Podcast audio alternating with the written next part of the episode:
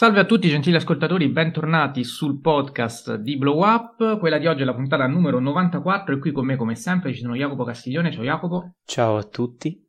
Ed Enrico Bacciglieri, ciao Enrico. Ciao a tutti. Allora, per voi è passata soltanto una settimana, per noi sono passati molti più giorni perché l'ultima puntata l'avevamo registrata con largo anticipo e quindi, eh, avendo perso il ritmo, ci siamo anche dimenticati di fare le storie cui, su Instagram con cui voi, eh, come al solito, ci scrivete quelle che sono poi le domande e le osservazioni da leggere in puntata. Quindi quest'oggi non ce ne saranno, purtroppo, ai noi.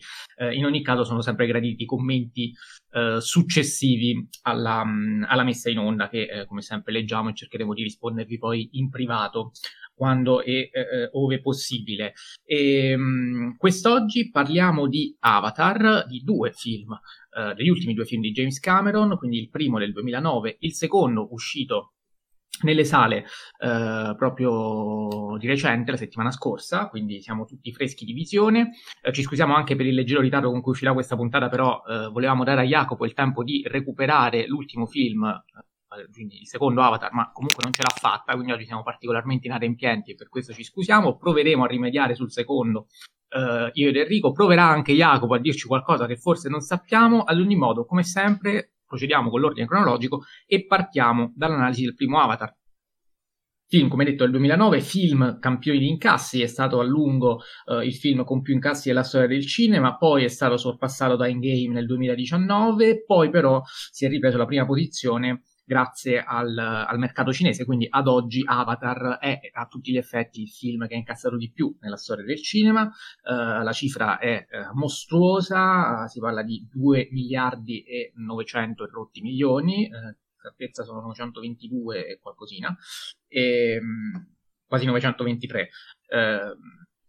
questo così per dare dei numeri della grandezza del successo clamoroso che ebbe il primo Avatar, che io tra l'altro ebbi la fortuna di vedere al cinema, uh, visto che uh, ero anche abbastanza grandicello, uh, del 2000, sono del 94, quindi avevo nel 2009, aiutatemi, Jacopo sei sull'ingegnere, quindi quanti anni avevo nel 2009? 15. 15. Grazie, stavo per dire 13 infatti, però non mi tornavano i conti. Quindi.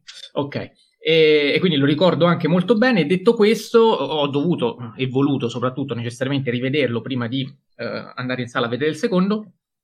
E, e, e, a breve vi dirò cosa ne penso. Prima lo faccio dire ad Enrico, ma prima di farlo dire ad Enrico vi dico brevissimamente la sinossi per chi non la conoscesse, di pochi che non l'avessero visto, ma mi auguro non ce ne siano. Ma con gli uomini blu. Ecco, grazie Enrico, volevo dirlo io, però l'hai detto tu, quindi va bene così. No, scherzi a parte, ehm, il protagonista ehm, è, eh, è, Jake Sully, che è un, un, uomo, un ex marine paraplegico, viene inviato su questo uh, pianeta di Pandora che eh, è abitato dalla popolazione locale dei Navi. Um, per poter entrare in contatto con questa popolazione, uh, il cui luogo sacro custodisce una risorsa uh, indispensabile per la Terra e quindi per gli umani, gli umani hanno ideato questi avatar e quindi um, una sorta di, uh, di, di, corpo costruito artificialmente che riproduce le sembianze ehm, dei navi e, e che, che, è controllato da remoto uh, dalla, dalla, psiche dell'essere umano che si trova nel frattempo in una capsula e, e, e vive uh, tramite appunto un avatar su Pandora. Um, cioè una solita classica storia d'amore, c'è tutto un discorso ecologista su cui eh, sicuramente eh, a breve ci, eh, ci soffermeremo, eh, ci sono tutta una serie di scontri, di combattimenti, di avventure, di peripezie, il racconto è molto classico, non scendiamo nei dettagli perché quelli ovviamente li lascio scoprire a voi, però almeno così il contesto di cui si parla è praticamente questo. Enrico, sono subito curioso di sapere cosa pensi del film, se l'hai rivisto di recente e in generale la tua opinione. Eh, sì, l'ho rivisto di recente con la release cinematografica, tra l'altro anch'io, anch'io. era in concomitanza del, del Cinema in Festa. Quindi... A settembre è uscita, se non sbaglio. Esatto, eh, quindi um, magari chi è andato uh, al Cinema in Festa magari ha usato, bi- ha, ha, sfruttato il biglietto per, per, rivederlo, magari pure in 3D perché l'hanno uh, rilasciato nuovamente in 3D. Io Avatar 1 doveva uscire in Italia il 17 dicembre, cioè il giorno del mio compleanno nel 2009. Eh, io avrei compiuto 10 anni, eh, visto che sono del 99 come, come Jacopo. Eh, dovevo compiere 10 anni, ma lo rimandarono a causa ehm, Cine Panettoni. eh, non ironicamente. Eh, lo rimandarono infatti in Italia uscì a gennaio 2010. Eh, purtroppo mi rovinarono quindi il compleanno e quest'anno invece non me l'hanno rovinato quindi l'ho rivisto l'ho, l'ho visto il secondo eh, il 17 dicembre quindi l'ho visto sabato. Anche eh, perché ormai i cinepanettoni non esistono più mi pare di capire. Comunque sono, sono tramontati vanno su Netflix o sulle piattaforme quindi. Esatto. Che, che, è il luogo in cui dovrebbero uscire oggi visto che sono palesemente film pensati per la televisione. Speriamo. detto ciò ehm, eh, tornando invece ad Avatar, eh, tutti i discorsi che dicevi sono giusti, ma ne aggiungo uno, eh, cioè l'aspetto transmediale del, del film, eh, che secondo me col secondo è stato anche portato avanti, eh, nel senso che il primo faceva palesemente un discorso anche sulla neuralità, cioè sull'aspetto eh, del web, no?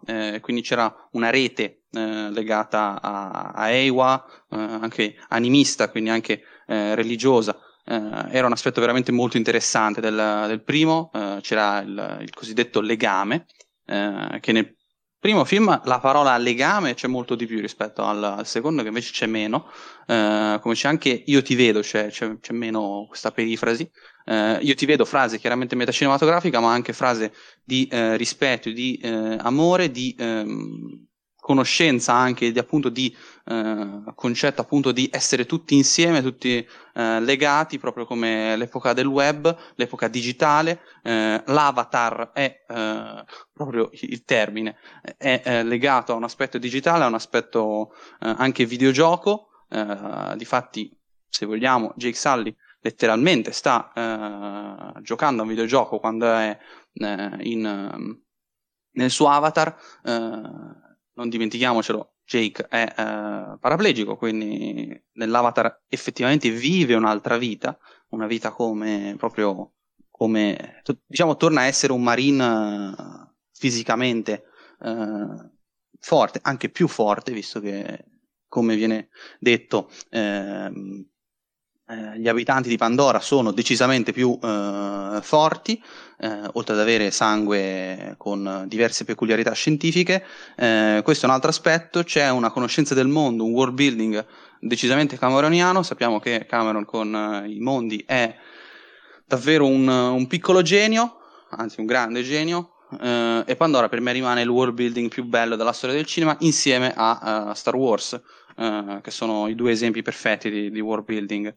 Ehm, soprattutto anche originali, cioè proprio del cinema, uh, che il cinema ha inventato, uh, al contrario invece magari di world building riusciti, ma comunque figli di uh, altri testi, come può essere ad esempio Il Signore degli Anelli.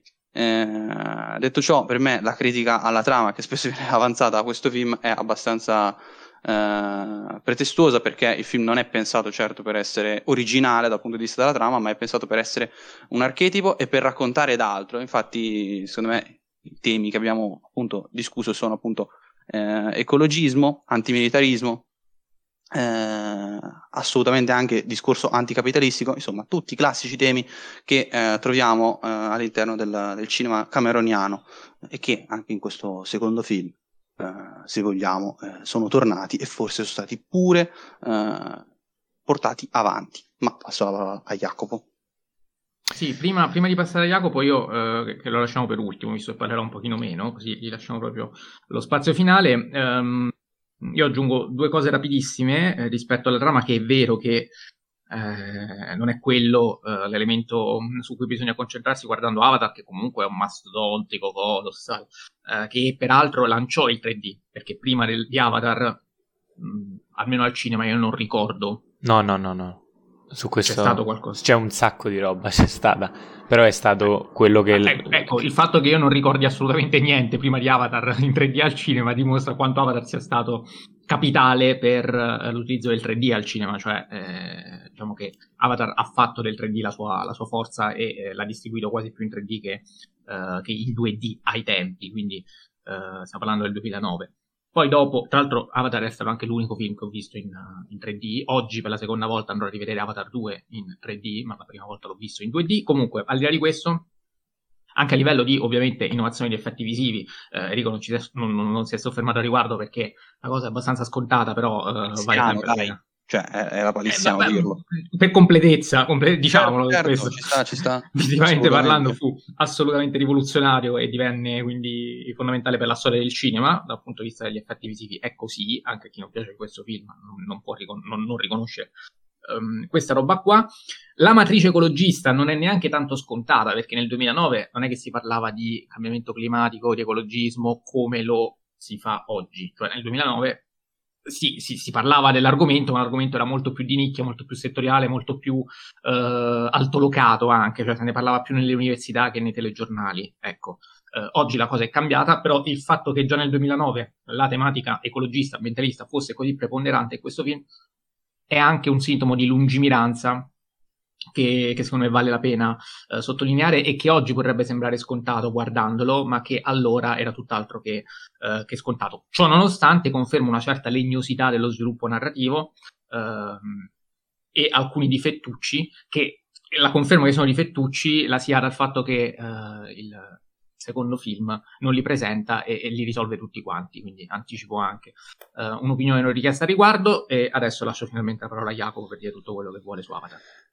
Sì, allora, innanzitutto mi, mi, ricollego a quello detto da Enrico in precedenza, perché forse è il, è il, punto centrale, uno dei punti centrali del film, visto che è proprio dal titolo Avatar che già Cameron ci rimanda a, al web, a, a, quella rete di connessioni che poi troviamo anche al, eh, narrativamente parlando nel film, ehm, che lega tutto, i protagonisti, i luoghi, le situazioni ed è proprio grazie alla tecnologia che, eh, che, che utilizza Cameron e alla tecnologia del film, eh, del film stesso, cioè questa sorta di realtà virtuale in cui gli uomini sono in grado di, eh, di tra, tra, trasportare la propria, eh, la propria, diciamo, non anima, ma insomma il proprio, proprio cervello, io. esatto, eh, all'interno di, di, questi, di, questi, corpi blu giganteschi, ehm, in modo che appunto per il protagonista, per esempio, eh, diventa eh, un modo per camminare, correre,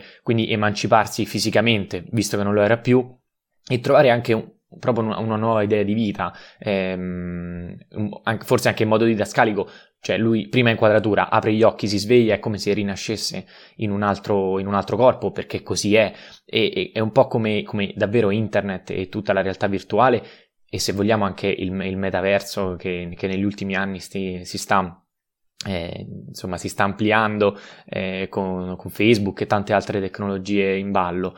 Eh, Avatar diventa quindi un modo per vivere un'alternativa di vita, un'esistenza diversa, un'identità nuova e quindi tutto questo ovviamente anche se fittizio, anche se eh, fuori dal reale, diventa però reale perché? perché ci sono le emozioni con delle persone, ci sono dei luoghi, ci sono degli alberi eh, interconnessi con la popolazione dei navi. Tutto questo e ehm, la creazione di un mondo di Pandora fa sì che sia la nostra percezione del mondo, sia la percezione dei protagonisti del film che eh, vengono appunto eh, trasformati in questi trasformati eh, no, non è una trasformazione, ma insomma ehm, inseriti in questi nuovi corpi, eh, diventa appunto una realtà totalmente alternativa, virtuale, che però trasmette eh, emozioni reali, situazioni molto più che reali.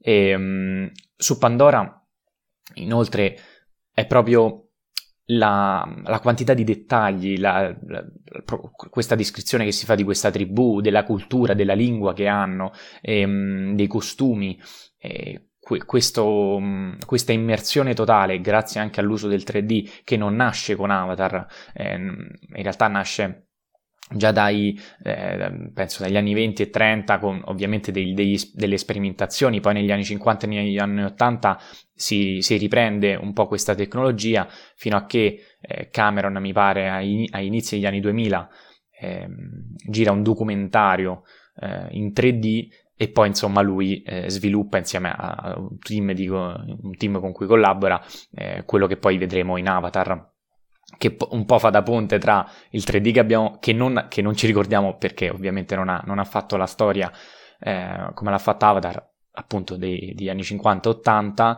un po' il Signore degli Anelli, visto che la tecnologia del motion, del motion capture, il, la CGI è quella, però versione ehm, diciamo migliorata, cioè per, moltiplicata per 100. Eh, è proprio appunto grazie al 3D e a tutta questa te- tecnologia che l'immersione di Pandora può avvenire sia appunto per i protagonisti del film sia per noi spettatori eh, che, che, vediamo e viviamo il film quindi eh, tanto che appunto quel world, build, quel world building di cui parlava Enrico cioè noi eh, ormai abbiamo un immaginario visivo eh, sensoriale addirittura che forse no, no, non ha rivali nel, nel, nel, cinema, se no appunto quello di Peter Jackson, che a me piace parecchio.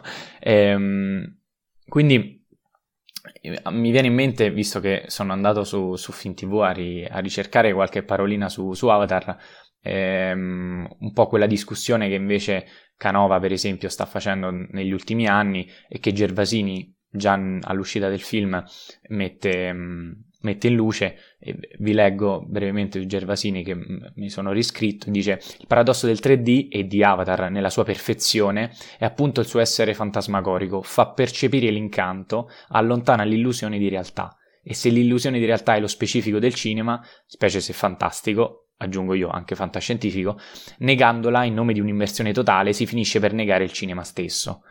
E, ehm, e, rileggendo proprio Gervasini mi viene in mente appunto ciò che dice Canova già più da 10-15 anni, ovvero che questo eh, eccessivo fotorealismo e immersione ci possano forse far perdere eh, il concetto di ciò che cerchiamo noi dall'illusione cinematografica. Io non sono d'accordo ehm, e poi magari mh, mm, voglio sentire anche voi a riguardo, per, proprio perché questa totale immersione ehm, ci fa, eh, ci fa guardare il cinema da un punto di vista diverso, nel senso che ehm, è paradossale ma è anche affascinante il fatto che questo connubio incredibile tra, eh, tra la tecnologia e invece la realtà di, di, di, ciò, che, di ciò, che, vediamo ehm, non, è, non, c'è, nel senso che c'è un qualcosa di falso, di irreale, di digitale come, come, un film e come l'utilizzo di queste tecnologie 3D, motion capture, eccetera.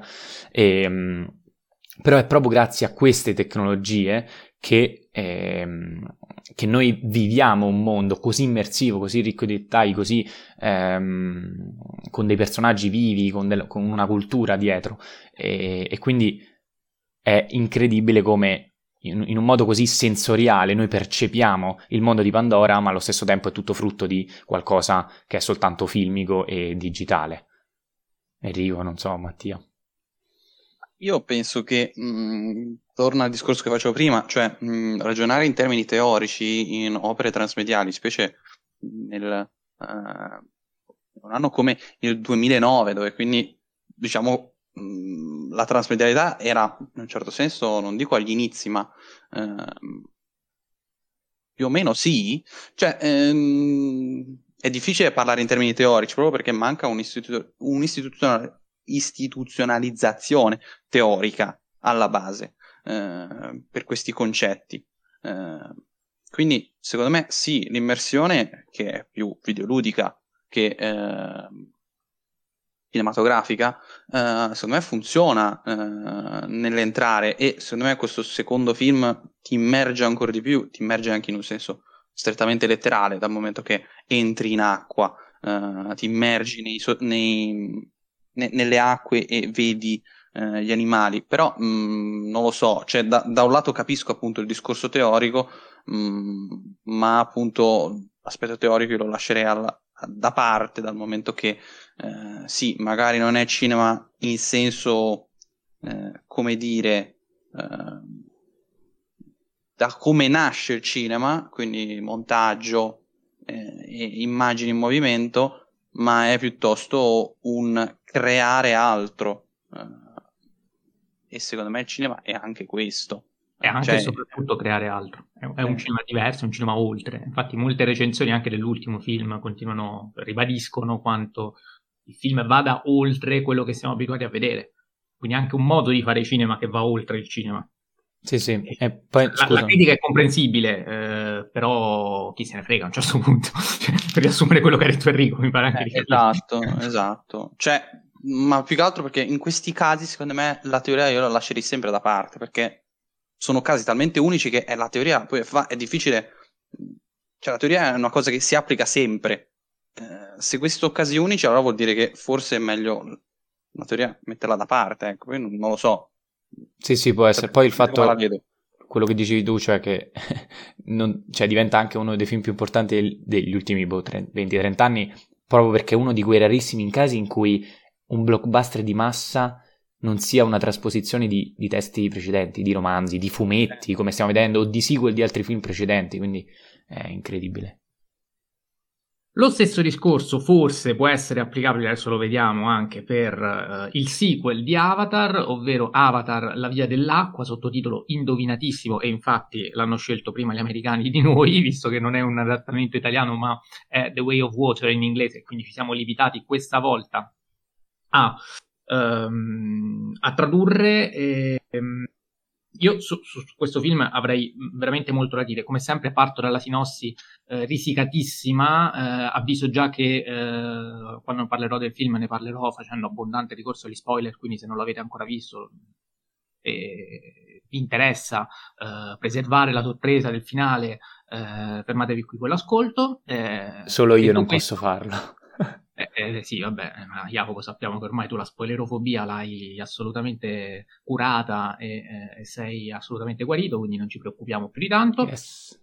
Io sono invece ancora in cura, ma uh, sto migliorando. Detto questo, um, con Avatar, la via dell'acqua, abbiamo un Jake Sully che, eh, insomma, in base a come era finito il primo avatar, già avevamo capito, eh, rimane eh, libero di vivere nel suo avatar, che diventa a tutti gli effetti ehm, il suo io in tutto e per tutto, la sua persona, sia corporea che ehm, psicosomatica, insomma, a tutti gli effetti. E Jake Sully quindi mette su famiglia, ha Uh, un totale di uh, quattro figli, tre naturali e uno acquisito perché è la figlia di uh, Sigourney Weaver, sulla quale insomma Uh, c'è in come un grande mistero perché non si capisce di chi sia il padre, e questo è il grande mistero con cui peraltro si chiude anche il film, quindi non, uh, non, non, non sappiamo, uh, possiamo immaginare, teorizzare come è stata concepita e perché, però sono appunto frutto, cioè sono tutte immaginazioni e, um, e come dire, congetture.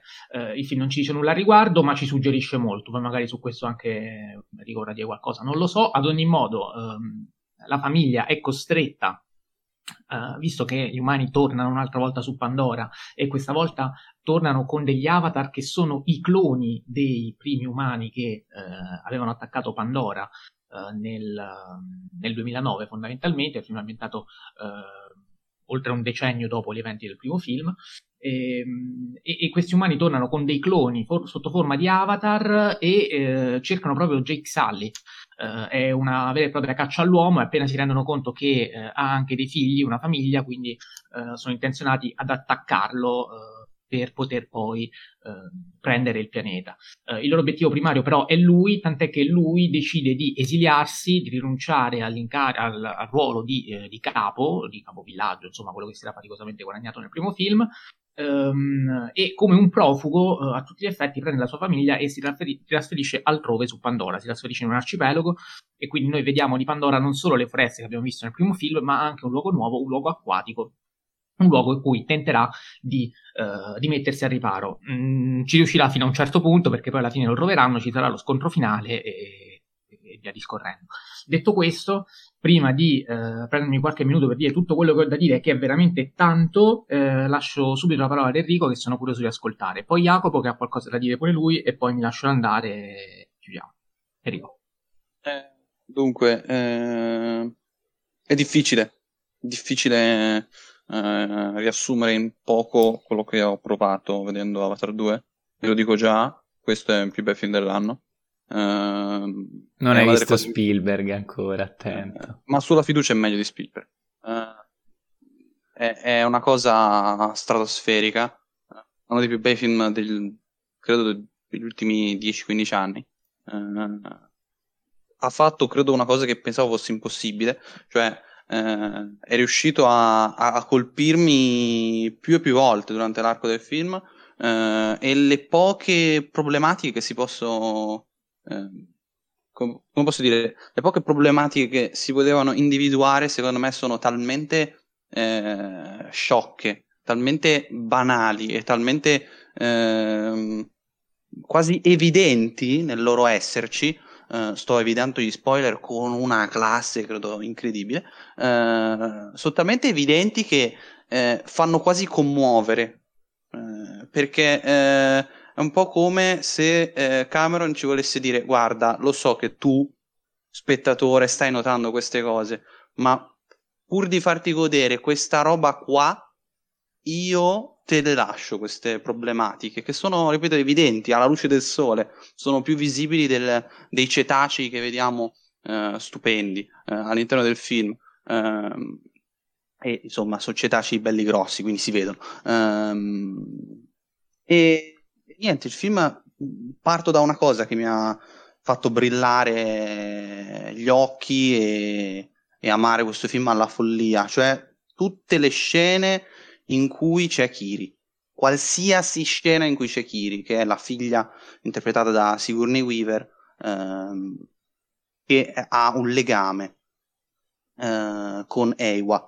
Eh, sono scene proprio eleganti, raffinate, quelle secondo me, tornando invece alla teoria che citavamo prima, quelle sono veramente cinema, nel senso che costruisce un'immagine è, un, è, letteralmente un'immagine creata artificialmente, perché comunque non dimentichiamolo, eh, è eh, motion capture, è, è eh, creazione, è VFX, quindi è un'immagine effettivamente digitale creata, eh, che crea immagini perché muove eh, le cose in un modo quasi magico e le muove in un modo spirituale e si mescola con la musica e con i suoni diegetici in un modo secondo me talmente raffinato talmente elevato che secondo me questo film poteva essere muto. Tant'è vero che nelle scene subacquee eh, i eh, Metcaina, che sono uh, la tribù acquatica uh, che si differenzia da quella che abbiamo visto dalla foresta nel primo film, che sono gli Omaticaya, uh, i Metcaina hanno, li- hanno due linguaggi, il linguaggio quello che eh, anche gli Omaticaya parlano, eh, ma hanno, che è la lingua Navi, ma hanno anche il linguaggio dei gesti per comunicare quando chiaramente stanno nuotando e quindi non possono parlare. Uh, e infatti nelle scene in cui ci sono i, de- i suoni e i movimenti dell'acqua uh, e uh, parlano attraverso i gesti, secondo me lì si toccano vette di cinema muto proprio incredibili. Quindi, tornando al discorso che facevo prima, forse in questo caso addirittura persino la teoria dà ragione a questo splendido film. Uh, un'altra cosa che eh, mi è piaciuta tantissimo è il fatto che eh, Cameron, come sempre, si dimostra un genio nel creare mondi e qui veramente, secondo me, ancora più del primo, che era già il top del top del top, eh, riesce a, a, elaborare e a creare in continuazione ehm, proprio strutture e eh, creature e proprio categorie eh, del mondo di Pandora che secondo me uh, stu- stupiscono in continuazione. Eh, le, le, eh, i, i Tulkun, che sono appunto questi cetacei di cui parlavo prima, sono mh, fantastici, rappresentano perfettamente il, eh, il mondo eh, di Pandora e eh, non lo so, io questo film l'ho visto in continuazione mi sono commosso otto volte, le ho contate, ehm, e poi secondo me c'ha almeno due o tre sequenze davvero eh, sbalorditive, eh, e non parlo di scene d'azione, non parlo di, eh, come dire, di, di, di, solamente capacità tecnica, che sarebbe un modo per sminuire in modo eh, bruttissimo Cameron, ma proprio grande classe da un punto di vista uh, di costruzione dei personaggi e soprattutto di grande classe di costruzione filmica, perché se tutti dicono che eh, giustamente che queste due trame di questi due film sono molto semplici, non è possibile che alla fine del film mi sono sentito straziato in un modo incredibile eh, come si alza il vento, che alla fine del film si alza il vento, io ve lo posso assicurare, ero abbastanza a terra, quindi non è possibile. Eh, cosa? Pensavo citassi i, figli, i figli del mare a livello No, di... no, i figli, i figli, del mare sì, ha molti contatti con i figli del mare, tant'è vero che Antonio Cianci, che saluto, eh, che eh, lui è un grande sostenitore del film, giustamente ha, ha fatto il confronto tra i due film, ma per quanto mi riguarda il confronto regge poco per un semplice motivo, che se eh, I figli del mare è un'opera eh, che basa tutto sul eh, discorso molto semplice, che è quindi molto complesso, eh, della, della, creazione del mondo e eh, delle domande che ogni uomo si pone, eh, questo film invece parla proprio di, neura- di neuralità e di eh, appunto interconnessione e lo fa in modo naturale, in modo scientifico. Uh, e quindi il legame, quindi i contatti, e quindi uh, anche un po' di chiaramente mistero, perché c'è anche l'aspetto uh, esoterico, se vogliamo, e parapsicologico, e quindi secondo me il film in tantissimi aspetti è anche un po' magico, però ricorda un po' la forza di Star Wars, non neghiamolo, però secondo me il film è davvero sbalorditivo. In, in continuazione, so che ho usato molti aggettivi molto banalotti, ma davvero sfido chiunque a non vedere questo film e non rimanere ammaliato eh, in continuazione. Ma Enrico, scusami, con i figli del mare cioè, ci sono delle analogie magari con il fatto di sì. parlare delle nuove generazioni, della sì. crescita? Sì, però, sai, cioè, eh, sfruttano entrambi la stessa cosa, e questa è una cosa molto curiosa, eh, sfruttano entrambi la questione che le balene, eh, quindi non i tulkun, eh, le balene proprio, eh, comunicano in, eh, da, da, da, a grandi distanze e sfruttano questa cosa però per discutere di due cose diverse, cioè uno in un caso di filosofia, proprio filosofia in senso stretto, nell'altro invece di questioni molto più sociali, ecco. Okay. Che pure e... però sono filosofiche a mio avviso. Comunque, sì, sì, no, c- certo, non voglio sminuire, ripeto, non, sarebbe sminuire g- tutto ciò che fa James Cameron in questo film, uh, dire una cosa del genere, però, eh, però sì, appunti fatti è così. Diversa, assolutamente sì. Eh, Jacopo, non so se mh, mm, vuoi chiaramente non dirci la tua perché il film non l'hai visto, però eh, riportarci qualcosa che hai letto di interessante che può essere utile alla conversazione, oppure eh, oppure no, lascio scegliere a te. In ogni caso, la puntata sulle nuove uscite, eh, che adesso non so quando ci sarà, penso la prima puntata del prossimo mese, credo, non lo so. Sì, penso eh, se è un lunedì, se il 2 gennaio è lunedì, penso il 2 gennaio.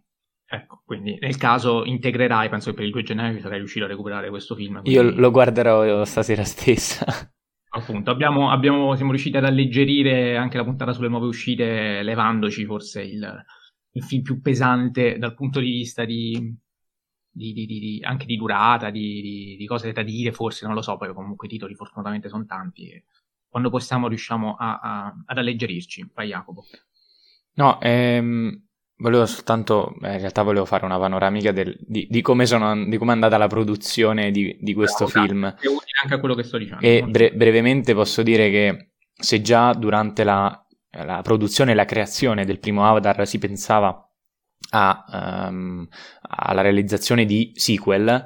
Um, ovviamente dopo il successo del 2009, eh, un, un, diciamo, un sintomo di pre-produzione era già iniziato, ovviamente con l'idea di girare il 2 e il 3 back to back, eh, però soltanto diciamo, nel 2012 J- James Cameron comincia a scrivere eh, per un anno ehm, da solo, eh, fino a che poi nel 2013 vengono proprio istituiti tre gruppi di sceneggiatori per i tre sequel, ehm, e poi ce n'è anche un quarto teoricamente, e tutti ovviamente in collaborazione con Cameron stesso.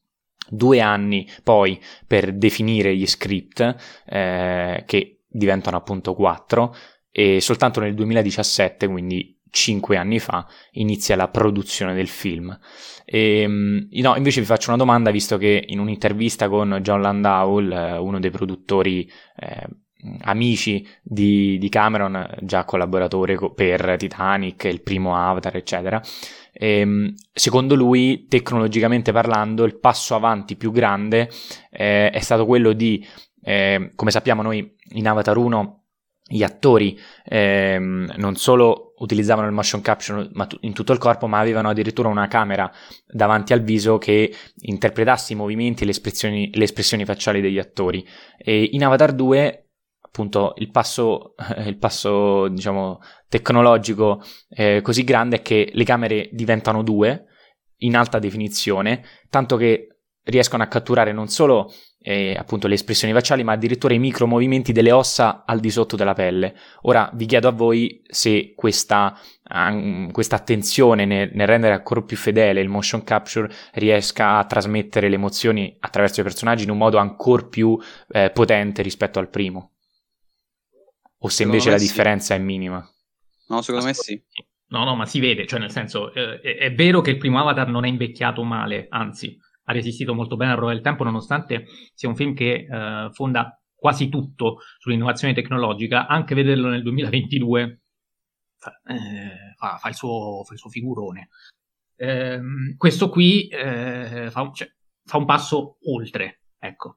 Quindi tutta questa definizione è assolutamente visibile, soprattutto nei dettagli, ed è dei, una delle cose più belle di questo film, ma io non voglio concentrarmi tanto sull'aspetto visivo che è magniloquente e migliora, come Jacopo ci ha anche detto dal punto di vista più tecnico, i già altissimi livelli raggiunti um, nel, nel, 2009, eh, quanto piuttosto vorrei parlare anche eh, della, della, sceneggiatura, della trama, dell'aspetto più filosofico del film, che secondo me ce l'ha.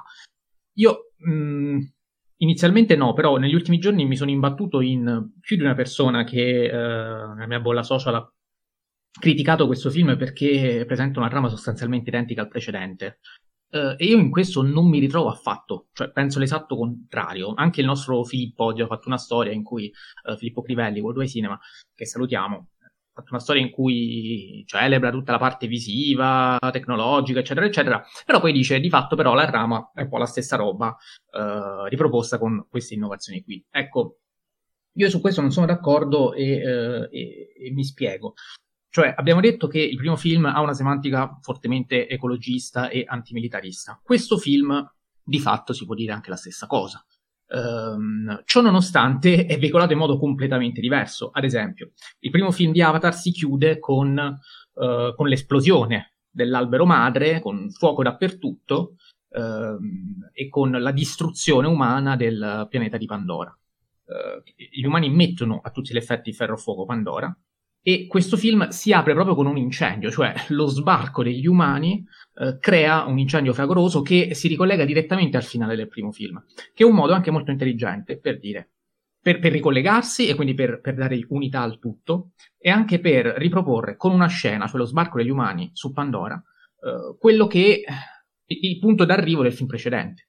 Eh, da questo momento in poi si va avanti, c'è qualcosa di diverso, c'è qualcosa di altro. La semantica ecologista non passa più tramite l'incendio, tramite il fuoco, passa tramite un modo anche molto più sottile eh, l'utilizzo dell'acqua. Perché? Perché comunque il prossimo futuro sarà un futuro molto più acquatico, cioè lo scioglimento dei ghiacci provo- pro- provocherà un innalzamento delle acque, quindi ehm, prima ancora della desertificazione ci sarà ehm, un momento in cui le acque sommergeranno la terra. E, e quindi il fatto che l'intero film sia incentrato su una famiglia che debba adattarsi uh, a un mondo acquatico, perché viene dalla foresta, viene dalla terra e deve adattarsi all'acqua, è una cosa che sì, uh, anche ecologista, però prima di tutto più sottile, meno didascalica e uh, soprattutto funzionale a tutta un'altra serie di discorsi che hanno a che fare con la liquidità. E eh, qui vengo al, al, punto focale, cioè io guardando questo film ho pensato più volte, mi sono tornati alla mente, già durante la primissima visione, uh, gli scritti di, uh, di, Zygmunt Bauman, non so uh, se già Jacopo e Enrico magari si sono imbattuti qualche volta in sì, sì. questo sociologo che parla proprio di società liquida. Um, e, e, Bauman quindi è uno dei grandi lettori del presente perché parlando di società liquida va a indicare anche tutti quegli aspetti che coinvolgono la società e che si vanno appunto a liquefare, penso per esempio um, alla perdita di materialità, alla perdita di corporeità uh, che uh, riveste gli ambiti economici, uh, gli ambiti sociali, visto l'avvento dei social, visto l'avvento del virtuale, di cui anche Avatar già con il primo film si era fatto, come avete giustamente detto voi, un, uh, un portatore, ecco, un, un, aveva espresso già um, questo tipo di, di innovazione che questo tipo di immaterialità continua, progressiva, che alla fine finisce per appunto uh, diventare, uh, diventare, liquido. I rapporti sono liquidi, um, un pochino di tutti i tipi, e um, questo tipo di liquidità, ovviamente il film, le riprese, già Jacopo ce l'aveva detto, lo script comincia nel 2012, le riprese sono iniziate nel 2017, ma questo film quindi è stato eh, pensato e realizzato molto prima del Covid. Eppure con il Covid la la società liquida si è fatta ancora più liquida, i rapporti sono diventati ancora più immateriali, um, il corpo che già stava progressivamente sparendo continua uh, a scomparire, quindi tutte queste, con il Covid si sono acuite tutte queste, uh, tutte queste liquidità. E il fatto che un film pensato prima del Covid abbia già colto tutta questa serie di cose che un sociologo come Bauman, che peraltro proprio nel 2017 mi pare sia scomparso, um, aveva colto Uh, a tempo debito, ecco, mi pare che anche in questo caso si possa parlare di lungimiranza addirittura maggiore del primo film um, e questa componente uh, filosofica, sociologica, so- sociologica, so- sociologica scusate, risulta secondo me ancora più accurata e, e, e, pregna, ma andando anche più nello specifico. Ehm, io penso che ci sia una forma di liquidità che, ehm, cioè la liquidità è così pervasiva che coinvolge anche la sfera sessuale, ad esempio nel primo film c'è una storia d'amore che è una storia quasi classica, hollywoodiana d'amore, un po' come quasi tutte le storie d'amore che siamo abituati a vedere nei, cinema, nei film americani. Uh, quindi molto ben definita, molto ben delineata, molto marcata. In questo film, pur essendoci, uh, pur non essendoci uh, un'omosessualità, um, un, una transessualità, almeno per il momento, cioè si intravedono soltanto amori etero, Uh, ciononostante c'è una, una, liquidità sessuale, c'è un, perché, perché tutte queste, queste, relazioni che noi percepiamo in realtà non, non, non, non sbocciano, non sono definite, non, vengono materializzate in modo netto, non sono ben delineate. Io non ricordo in Avatar, adesso lo riverrò perché magari mi sbaglio sto dicendo un'assurdità, però non c'è un bacio, cioè non c'è una vera storia d'amore, ci sono uh, ammiccamenti, uh, carezze, tocchi, um, sguardi, sorrisi, ma non c'è la vera e propria storia d'amore. Eppure ce ne sono tante. C'è il racconto. C'è il racconto, racconto che è una cosa bellissima.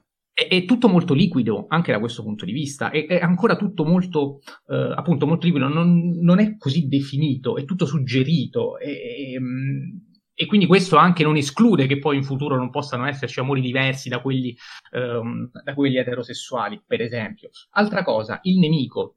Il nemico è un clone, ma è un avatar il nemico quindi si traveste, si mimetizza con, uh, con, con, i Navi, tant'è che infatti quando sbarcano su Pandora gli umani travestiti da Avatar veng- non vengono attaccati dagli animali del pianeta, dagli animali della foresta, perché gli animali della foresta li vedono come Navi e quindi non aggrediscono.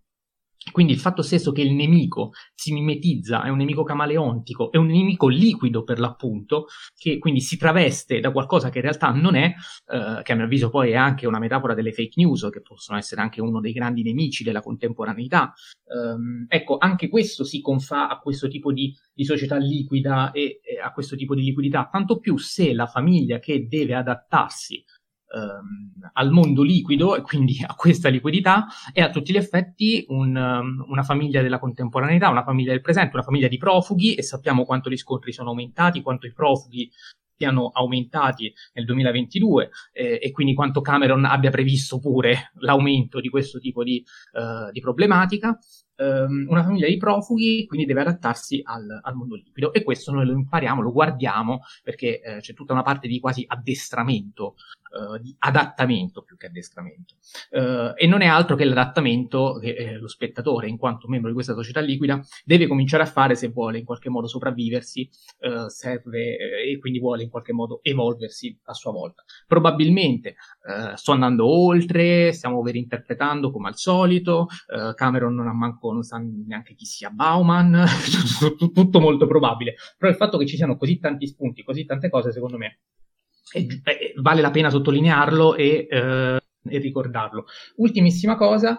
Ehm... Scusa, su questa cosa posso dire una roba? Certo. Cioè, a prescindere che sia overinterpretazione, interpretazione corretta, Uh, Cameron voleva uh, imitare pedissequamente i testi di, di, Bauman. Cioè, a prescindere il fatto che un film come questo dia così tante interpretazioni, ad esempio una bellissima è quella di Alò, che consiglio uh, a tutti i nostri ascoltatori eh, e anche voi nel caso non l'abbiate fatto a recuperare in cui sostanzialmente dice che Cameron da grande regista popolare qual è ha l'umiltà di ripetere lo stesso film eh, perché sono, gli spettatori giustamente in 13 anni sono stati sedotti da altri testi. Cioè, il fatto che un film sia così tanto interpretabile, secondo me tutte queste interpretazioni un po' vanno bene, a prescindere, cioè, eh, vuol dire che stiamo parlando di un film comunque perfetto, secondo me, dal punto di vista strutturale. Eh, cioè, c'è poco da fare. E torniamo sempre al solito discorso, che le storie classiche, per quanto hanno la trama scontata, però sono quelle in cui poi quando le vai ad analizzare, quando vai a costruire categorie critiche, eh, effettivamente tiri fuori il meglio. C'è poco da fare.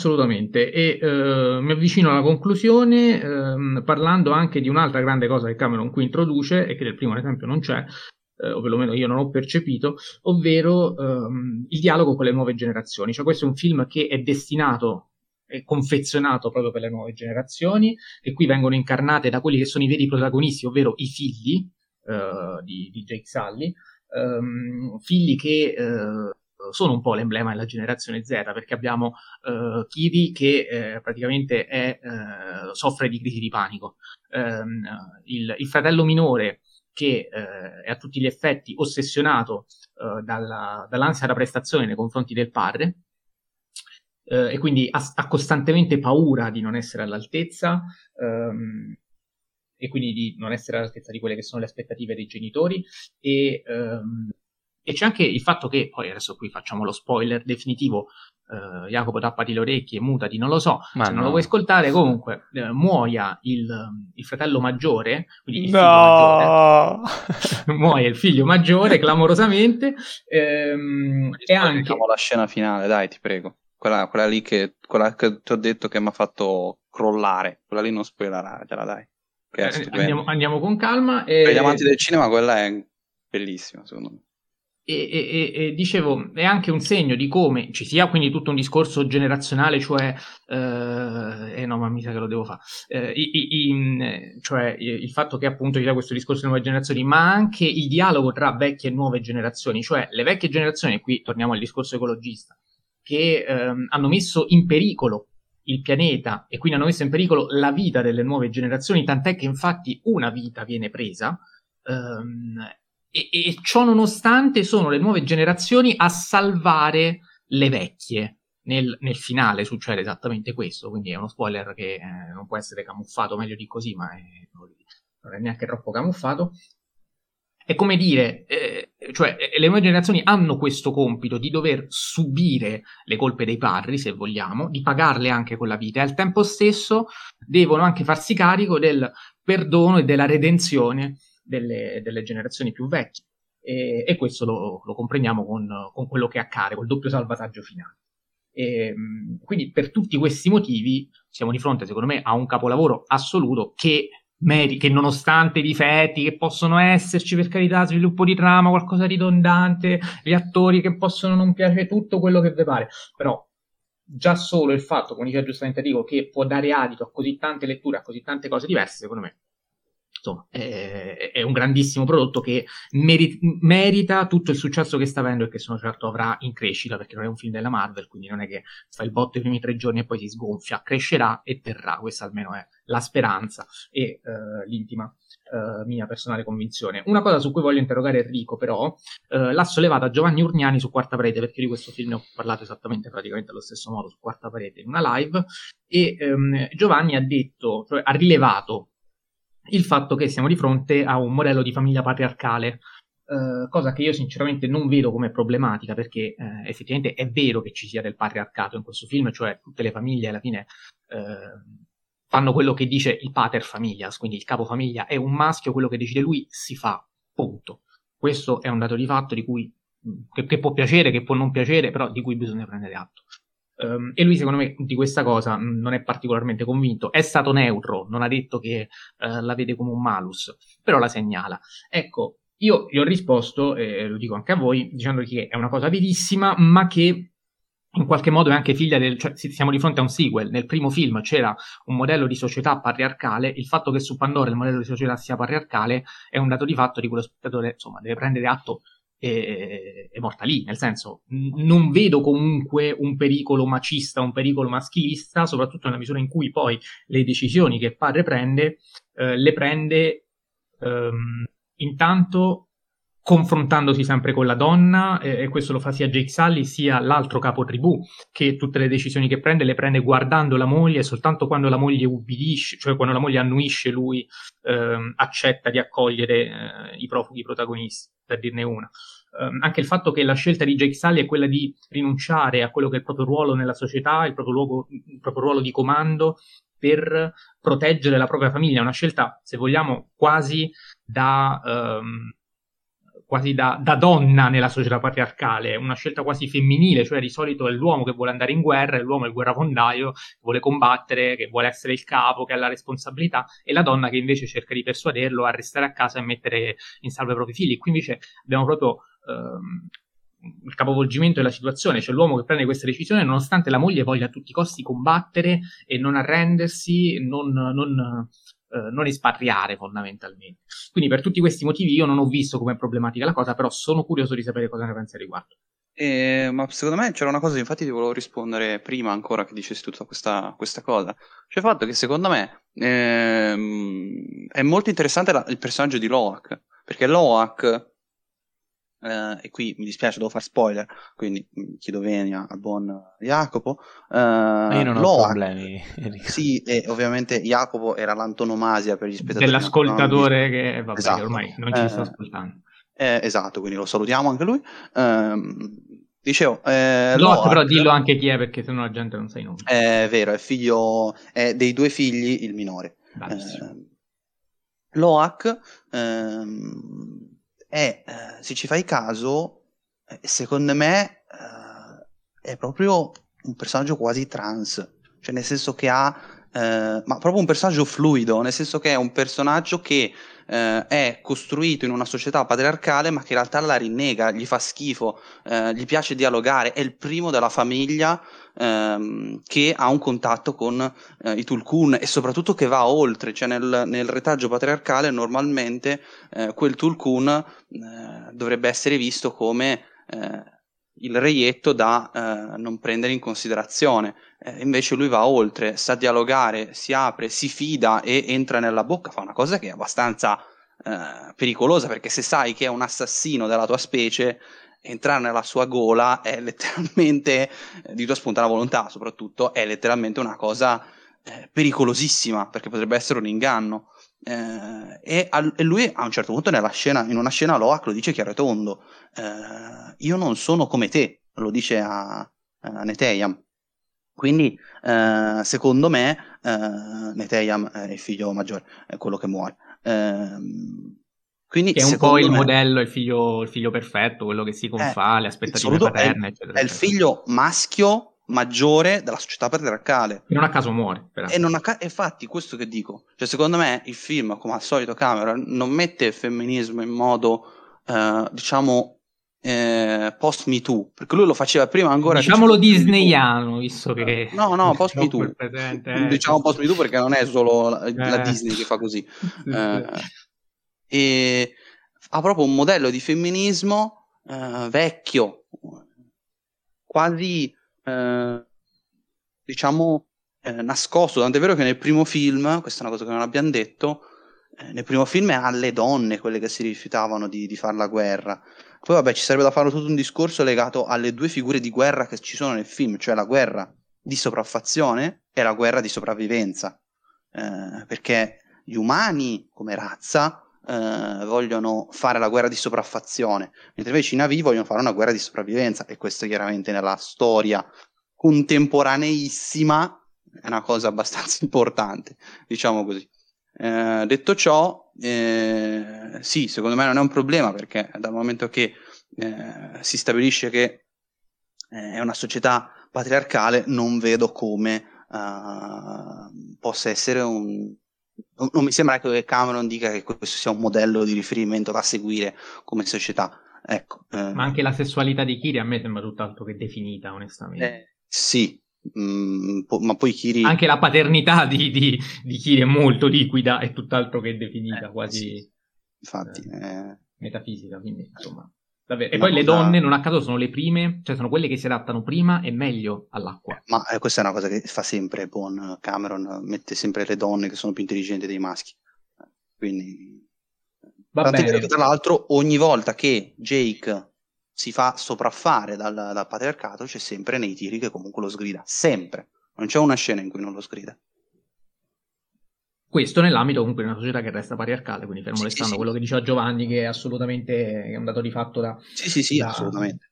da cogliere sotto tutti i punti di vista. Ehm, va bene, allora direi che eh, su, eh, su Avatar eh, abbiamo detto un po', no, tutto no, però magari ecco, ci- riserviamo di aggiungere qualcosa forse quando Jacopo ce ne riparlerà eh, nella puntata sulle, sulle nuove uscite, eh, che abbiamo già alleggerito di un bel pezzo, perché quest'oretta l'abbiamo passata qui e non lì, quindi se, se- se quella puntata durerà un'ora in meno è grazie a questa.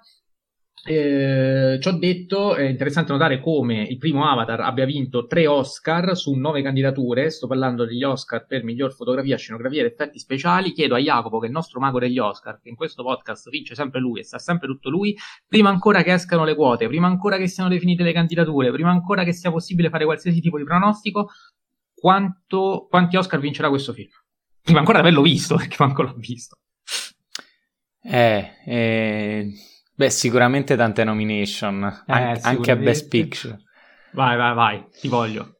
Inventa Eh, un numero. vabbè, ma non ha senso. Vai, vai, vai, così per sfotterti quando alla fine non ne vince. Perché un giorno devo farti cadere in qualche modo. Questo è il modo migliore per farti Ah, cadere. Quando sbaglierò il conto degli Oscar vinti da Avatar, ma vincerò comunque la sfida tra noi Quello è certo.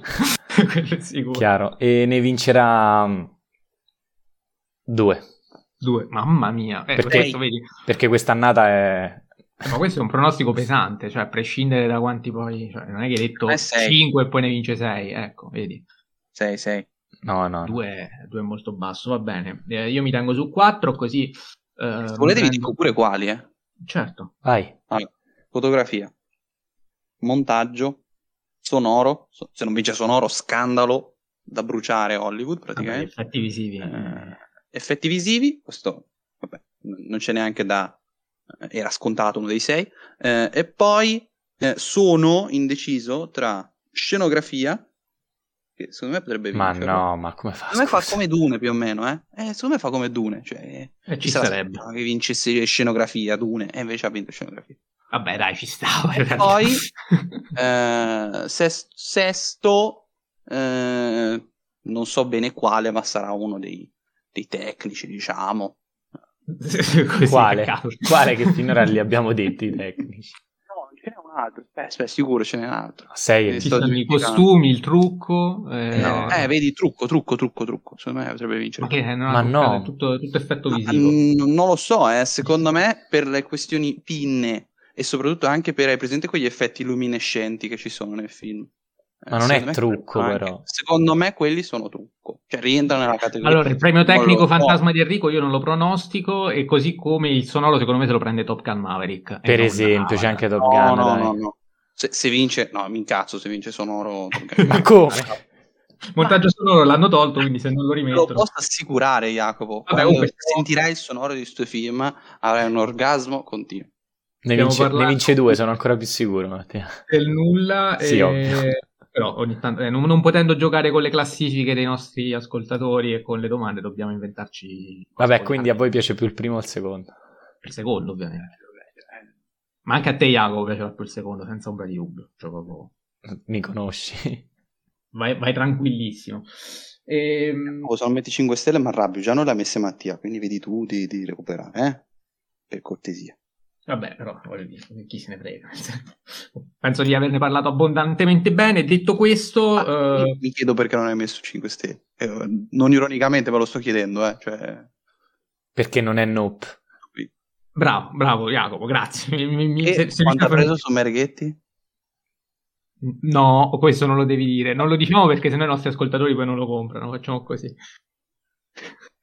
Vabbè, diciamolo, a Nope nel nuovo dizionario Mereghetti ha solo una stella e mezzo, quindi eh, vabbè, ma Mereghetti diciamo che nell'ultimo dizionario se ne è uscito con delle perle veramente diludenti, cioè anche le due stelle a West Side Story, eh, secondo me sono molto deludenti, le due e mezzo a Top Gun Maverick secondo me sono comunque poche, ha abbassato Eh, il West Side Story dai. Due stelle e mezza a Top Gun Maverick sono Eh, giustissime. due stelle e mezzo al West Side Story originale del 61 non lo so Enrico, cioè. Quello, quello infatti ti ho detto è l'unica cosa che mi ha un po' lasciato basito, anche se torniamo al discorso che vi feci nella puntata del musical, se vi ricordate.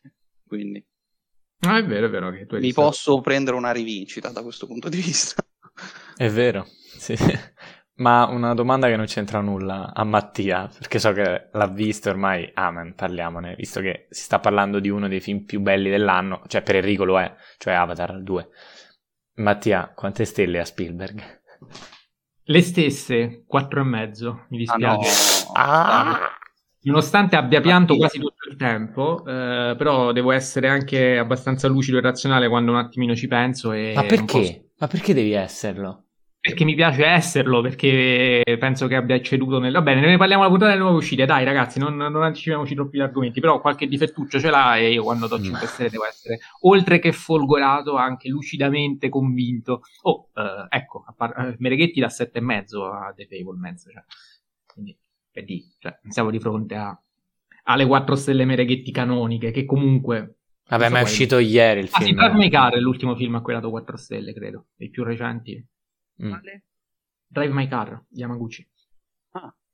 Eh, vabbè, erano prevedibili, visto che col Giappone lui è particolarmente, particolarmente generoso. Comunque, questo, questo qui è praticamente un fuori onda annesso alla puntata Avatar, che però lasciamo molto volentieri per i nostri ascoltatori più eh, coraggiosi che ci ascoltano fino all'ultimo secondo, che ringrazio insieme a Jacopo Castiglione. Ciao Jacopo. Ciao a tutti e viva Fellini. che, che- che come oggi c'entra assolutamente tantissimo. Saluto e ringrazio Enrico Bacciglieri. Ciao Enrico. Ciao a tutti, grazie. E assolutamente Fellini Centa perché è l'antitesi di James Cameron, che è uno dei 5 migliori registi viventi. Ciao. Perfetto, la prossima puntata sarà dedicata a eh, La vita è meravigliosa. eh, la- ve l'avevamo promesso l'anno scorso, non eravamo riusciti a fare questa puntata perché poi ci era venuto in mente di fare la saga di Harry Potter, se non vado errato. Questa volta siamo di parola, vi avevamo promesso che avremmo trattato eh, questo film di Capra e quindi così sarà. E tra l'altro ieri è uscito un- una video recensione di Adriano proprio su, su questo film. Che non ho ancora visto. Quindi faremo noi la riassunto- coppia. Anche io non l'ho visto, anche io non l'ho, non l'ho visto ancora. Eh, forte. Vabbè, cerchiamo di non rubare troppo a- a- ad Adriano, che comunque resta fonte indiscussa. Però magari soprattutto per te, Jacopo, che eh, vabbè, lasciamo perdere. Ne Eh, sì, sì. Vi saluto, vi ringrazio, ci sentiamo il prossimo lunedì.